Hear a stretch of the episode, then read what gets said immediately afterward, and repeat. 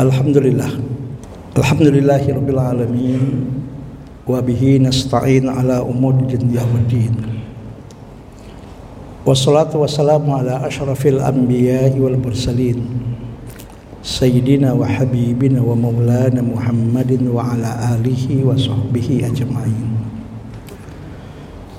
Asyhadu an la ilaha illallah wahdahu la syarikalah wa asyhadu anna Muhammadan abduhu wa rasuluh Ayuhal hadirun Usikum wa nafsi wa iyaya bitaqullah faqad fazal bertakun Wa qala ta'ala ittaqullaha haqqa tuqatih wa la tamutunna illa wa antum muslimun. Jemaah Jumat yang dimuliakan oleh Allah. Mari sama-sama kita merenung akan satu ayat Al-Qur'an yang diungkapkan oleh Allah Subhanahu wa taala apa alasan pertama dan utama Allah mengutus Rasul Muhammad sallallahu alaihi wasallam ke permukaan bumi ini membawa risalahnya. Di dalam Al-Qur'an surat Al-Anbiya ayat 107 Allah Subhanahu wa taala menjelaskan wa ma arsalnaka illa rahmatan lil alamin. Wa ma arsalnaka? Tidaklah kami kata Allah mengutus engkau hai Muhammad membawa risalah dari Allah Subhanahu wa taala. Yang mana risalah tersebut engkau sampaikan kepada seluruh umat manusia khususnya dan engkau langsung hai Muhammad yang menjadi tauladan yang menjadi contoh pelaksanaan syariat tersebut. Illa rahmatan lil alamin kata Allah kecuali hanya sebagai rahmat bagi seluruh kehidupan yang ada di alam semesta ini. Bukan hanya alam manusia tapi juga rahmat bagi alam binatang Bukan hanya alam binatang saja, bahkan mungkin alam tumbuh-tumbuhan dan semua apa yang ada di alam semesta ini. Apalagi untuk kehidupan umat manusia. Makanya itu Allah Subhanahu wa taala mengatakan di dalam Al-Qur'an surat Yunus ayat 58. Qul katakanlah oleh engkau hai Muhammad kepada siapa pun orang-orang yang mendustai akan risalah yang kau sampaikan tersebut dari Muhammad. Bifadlillahi wa birahmatihi. Dengan anugerah yang Allah berikan dan dengan rahmat dan kasih sayang yang Allah berikan khususnya kepada siapa pun yang ada di alam semesta ini apalagi alam umat manusia alam manusia Makanya itu begitu banyak anugerah yang Allah berikan. Begitu banyak keutamaan-keutamaan yang Allah berikan. Begitu banyak rahmat dan kasih sayang Allah Subhanahu wa taala berikan khususnya kepada kita manusia. Maka fabidzalika falyafrahu. Maka dengan itu kata Allah, hai seluruh manusia, apalagi yang mengaku sebagai umat Nabi Muhammad sallallahu alaihi wasallam. Yang mengucapkan asyhadu an la ilaha illallah wa asyhadu anna muhammadar rasulullah hendaknya dengan diutusnya Rasul Muhammad sallallahu alaihi wasallam membawa risalah tersebut semestinya dan hendaknya disambut dengan sukacita dan dengan gembira. Mari sama-sama kita kaji misalnya apa yang dinyatakan oleh Allah, apa yang dinyatakan oleh Rasulullah. Dan terus terang saja kalau kita bahas hal ini mungkin dua atau tiga jam bahkan tidak selesai. Namun hanya sekelumit di antara risalah yang disampaikan oleh Allah oleh Rasul Muhammad wasallam adalah sebagai rahmat bagi kehidupan manusia dan semua apa pun makhluk yang ada di permukaan bumi ini. Salah satunya misalnya Allah Subhanahu wa taala jelas di dalam Al-Qur'an yaitu surat Al-Baqarah ayat 103 173 mengatakan apa kata Allah? Inna harrama alaikumul maitata wad dama wal lahmal khinzir misalnya. Sesungguhnya Allah Subhanahu wa taala telah mengharamkan kepada kalian mengkonsumsi apa yang disebut dengan bangkai bahkan mengkonsumsi apa yang disebut dengan adamal yaitu darah yang mengalir baik dari binatang-binatang yang dagingnya halal untuk dikonsumsi walamal khinzir dan Allah Subhanahu wa taala juga mengharamkan kepada kalian mengkonsumsi daging babi Salah satu saja dari tiga hal yang Allah haramkan ini misalnya darah. Yaitu darah yang mengalir dari binatang-binatang walaupun binatang tersebut misalnya seperti ayam, seperti itik, seperti kambing, seperti sapi, kerbau, unta dan sebagainya binatang-binatang yang halal dikonsumsi dagingnya. Tapi walaupun dagingnya adalah halal, namun mengkonsumsi darah yang mengalir dari ba, dari binatang tersebut ketika disembelih itu diharamkan oleh Allah Subhanahu wa taala untuk dikonsumsi oleh siapa pun manusia khususnya kita umat Rasul Muhammad sallallahu alaihi wasallam. Usikum wa nafsi wa iya ya bitaqullah kita orang awam saja misalnya yang bukan orang yang ahli dalam bidang medis misalnya. Ketika kita sakit misalnya, kemudian kita ke dokter, kata dokter, Pak, periksa ya darahnya Pak ya, kami ambil darahnya sekian mili saja misalnya. Setelah diambil darah kita sekian mili, dimasukkan ke laboratorium dalam waktu yang tidak lama, mungkin paling lama satu jam, sudah terdeteksi apa penyakit yang ada dalam tubuh kita Padahal yang diambil hanya sampel darah sekian mili. Asam uratnya misalnya tinggi atau gula darahnya tinggi misalnya atau kolesterolnya tinggi bahkan bisa dideteksi apakah ada misalnya virus yang disebut seperti misalnya sampai demam berdarah dan sebagainya. Atau mungkin terdeteksi orang ini terkena penyakit kanker ataupun tumor. Itu sudah dapat diketahui dari hanya mengambil sampel darah yang tidak yang begitu sedikit. Apa kesimpulan secara kita orang awam, apalagi orang yang mengerti tentang ilmu kesehatan, bahwa ternyata darah adalah tempat berkumpulnya segala yang negatif, segala yang merusak, bahkan segala yang membahayakan yang ada pada tubuh manusia dan ada pada tubuh makhluk hidup tersebut. Begitu juga dokter hewan misalnya ingin mengetahui misalnya penyakit yang ada pada binatang diambil sampel darahnya hanya sekian mili diketahui bahwa binatang ini dia sedang mengalami penyakit apa nah di sini jelas betapa sayangnya Allah betapa kasihannya Allah betapa begitu banyak anugerah yang Allah berikan kepada kita kepada umat manusia betapa rahim, rahman dan rahimnya Allah kepada umat manusia. Maka walaupun daging sapi halal untuk dikonsumsi, walaupun daging kambing halal untuk dikonsumsi, walaupun daging unta halal untuk dikonsumsi, walaupun daging hayam itik halal untuk dikonsumsi, tapi darahnya adalah haram untuk dikonsumsi. Ini bukti kita pun orang awam bisa mengerti bahwa Allah itu adalah Assalam. Dalam satu nama dalam Asmaul Husna adalah Assalam yang artinya adalah Maha menyelamatkan. Allah ingin kita selamat dalam kehidupan kita. Allah ingin kita hidup tenang. Allah ingin hidup kita ini tidak tidak terganggu dengan berbagai macam penyakit yang disebabkan oleh hal-hal kalau kita minum atau kita konsumsi bisa menimbulkan penyakit pada diri kita atau bisa menyebabkan penyakit ada di tubuh kita. Makanya walaupun dagingnya halal, darahnya tetap adalah haram untuk dikonsumsi karena Allah ingin menyelamatkan hambanya yang bernama manusia. Usikum nafsi wa iya ya dalam satu hadis Nabi. Misalnya bagaimana Allah Subhanahu bagaimana Rasul Muhammad sallallahu alaihi wasallam berdasarkan wahyu yang Allah berikan kepada beliau menginformasikan bagaimana cara kita menyembelih binatang sembelihan yang dagingnya halal untuk dikonsumsi. Dalam satu hadis sahih yang diriwayatkan oleh Al Imam Al Bukhari dan Imam Muslim, apa kata Rasulullah?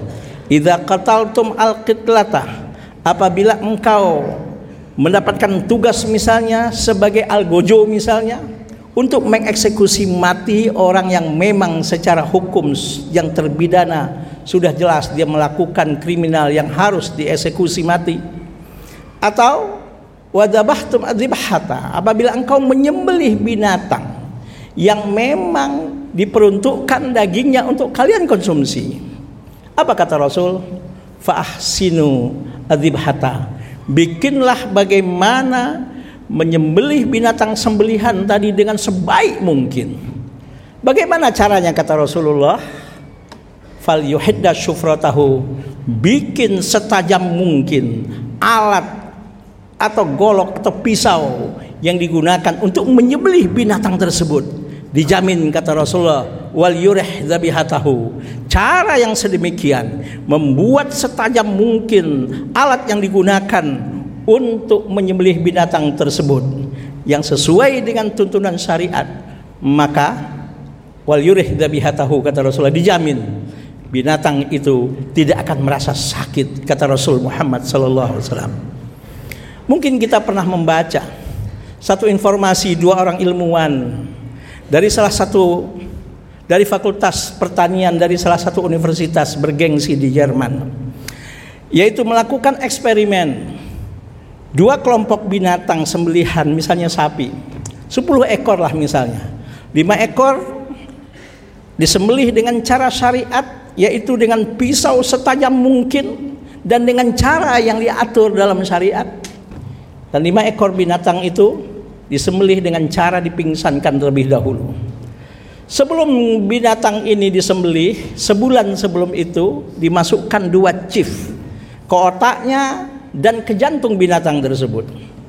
Ketika waktunya disembelih dan diperkirakan secara analisa dan secara penelitiannya, chief yang ada di otak, yang ada di jantung tersebut sudah menyatu dalam tubuhnya dan kalau chief tersebut ketika setelah disembelih bereaksi, tandanya binatang tersebut menderita kesakitan ketika disembelih. Apa yang terjadi? Kelima binatang yang disembelih dengan cara dipingsankan dan dibius terlebih dahulu. Semuanya justru alat dan chip yang diletakkan di jantung dan di otaknya tersebut bereaksi menunjukkan binatang itu ketika disembelih dalam kondisi sakit dan menderita. Tapi subhanallah, binatang yang disembelih secara syariat dengan pisau yang begitu tajam yang mana kita tahu urat nadi tiganya itu harus putus maksimal. Subhanallah, setelah diambil chiefnya itu dari binatang yang disembelih secara syariat sedikit pun alat tadi tidak menunjukkan reaksi yang menandakan binatang yang disembelih itu tidak merasa sakit dan tidak merasa menderita belum lagi dengan disembelih dengan cara syar'i.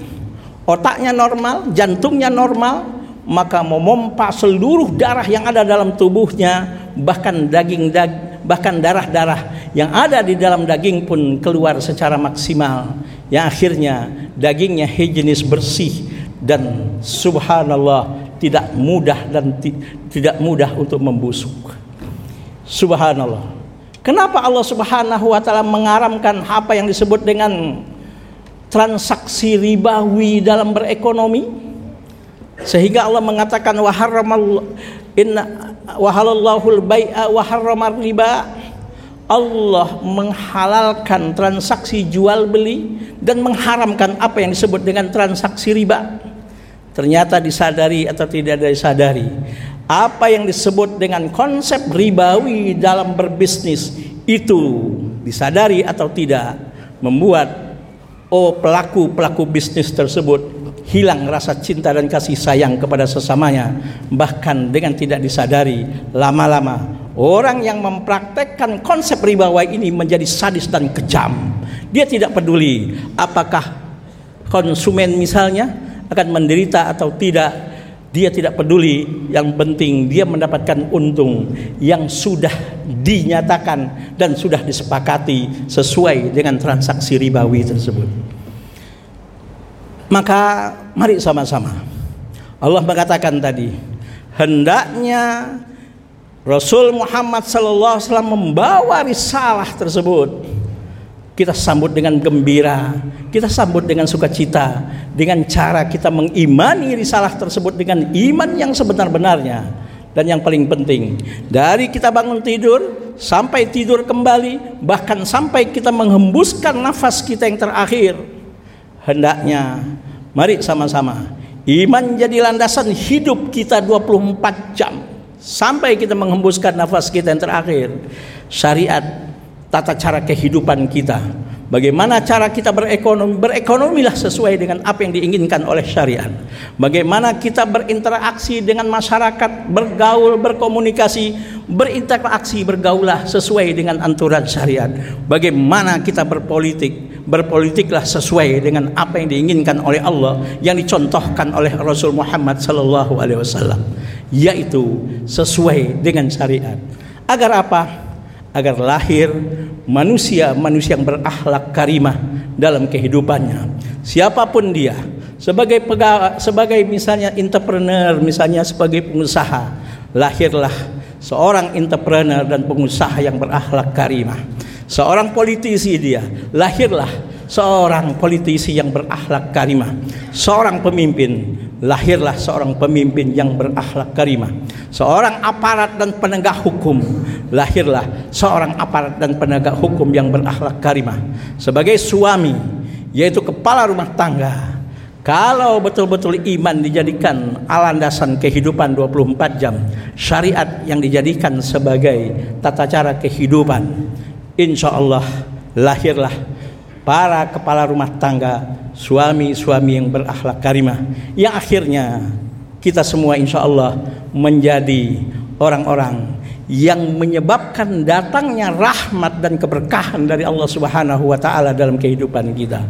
Karena apa? Allah mengatakan, "Wa marsalnaka illa rahmatan lil alamin." Tidaklah kami kata Allah mengutus engkau hai Muhammad kecuali sebagai rahmat dan kasih sayang untuk seluruh kehidupan yang ada di alam semesta ini. Mudah-mudahan apa yang khatib sampaikan bagi khatib bukan hanya pandai berbicara, namun juga mampu untuk mengamalkannya dan mudah-mudahan ridho rahmat dan keberkahan dari Allah senantiasa dilimpahkan oleh Allah dalam kehidupan kita. Inna ahsanal kalam kalamullahil malikil mannan wa biqauli yahtadil muhtadun. A'udzu billahi minasyaitonir rajim. Bismillahirrahmanirrahim. Wal asri innal insana lafi khusrin illa alladziina amanu wa 'amilus solihati wa tawasaw bil haqqi wa tawasaw bisabr. Barakallahu li wa lakum fil Qur'anil azim wa nafa'ani wa iyyakum bima fihi minal ayati wa dzikril hakim wa taqabbala minni wa minkum tilawatahu innahu huwas samiul alim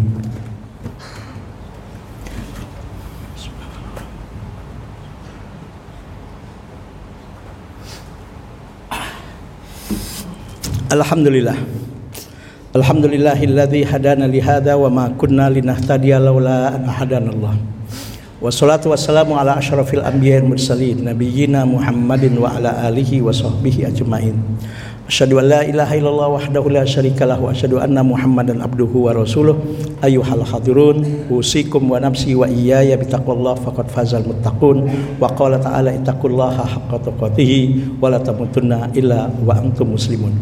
Ya'lamu ayyuhan nas annallaha shalla ala nabi qadima wa qala ta'ala innallaha wa malaikatahu yusholluna ala nabi ya ayyuhalladzina amanu shallu alaihi wa sallimu taslima wardallahu ma'anil khulafa'i rasyidin Abi Bakr Bakrin wa Umar wa Utsman wa Ali wa an baqiyati sahabati wa tabi'in wa tabi'i tabi'in lahum bi ihsanin ila yaumiddin.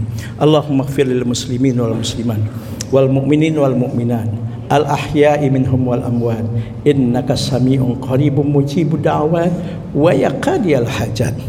Ya Allah ya Tuhan kami telah banyak nikmat yang kau anugerahkan dalam kehidupan kami ya Allah kami sadar boleh jadi kami ini termasuk hambamu yang kurang pandai mensyukurinya ya Allah.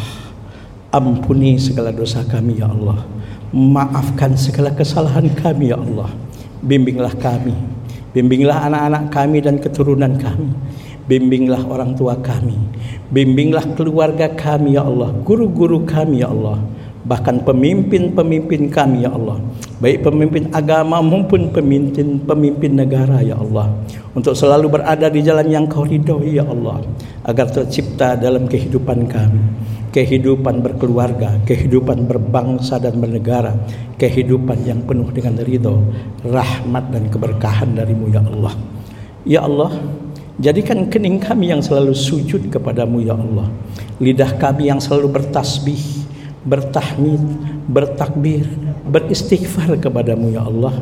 Jadikan hati kami yang tidak pernah lalai dan tidak pernah lupa kepadamu ya Allah. Jauhkan dan hindarkan dari diri kami dan tubuh kami harta dan perbuatan yang haram ya Allah. Ya Allah, jauhkan dan hindarkan dari diri kami dan tubuh kami harta dan perbuatan yang haram ya Allah. Berikan kekuatan kepada kami untuk mampu meninggalkannya ya Allah. Berikan kekuatan kepada kami untuk mampu meninggalkannya ya Allah. Allahumma ansuril muslimin al-mujahidin fi kulli makanin wa fi kulli zaman. Allahumma ansuril muslimin al-mujahidin fi kulli makanin wa fi kulli zaman. Allahumma ansurhum ya Allah fa innaka khairun nasirin. Allahumma ansurhum ya Allah fa innaka khairun nasirin. Allahumma ansurhum ya Allah fa innaka khairun nasirin.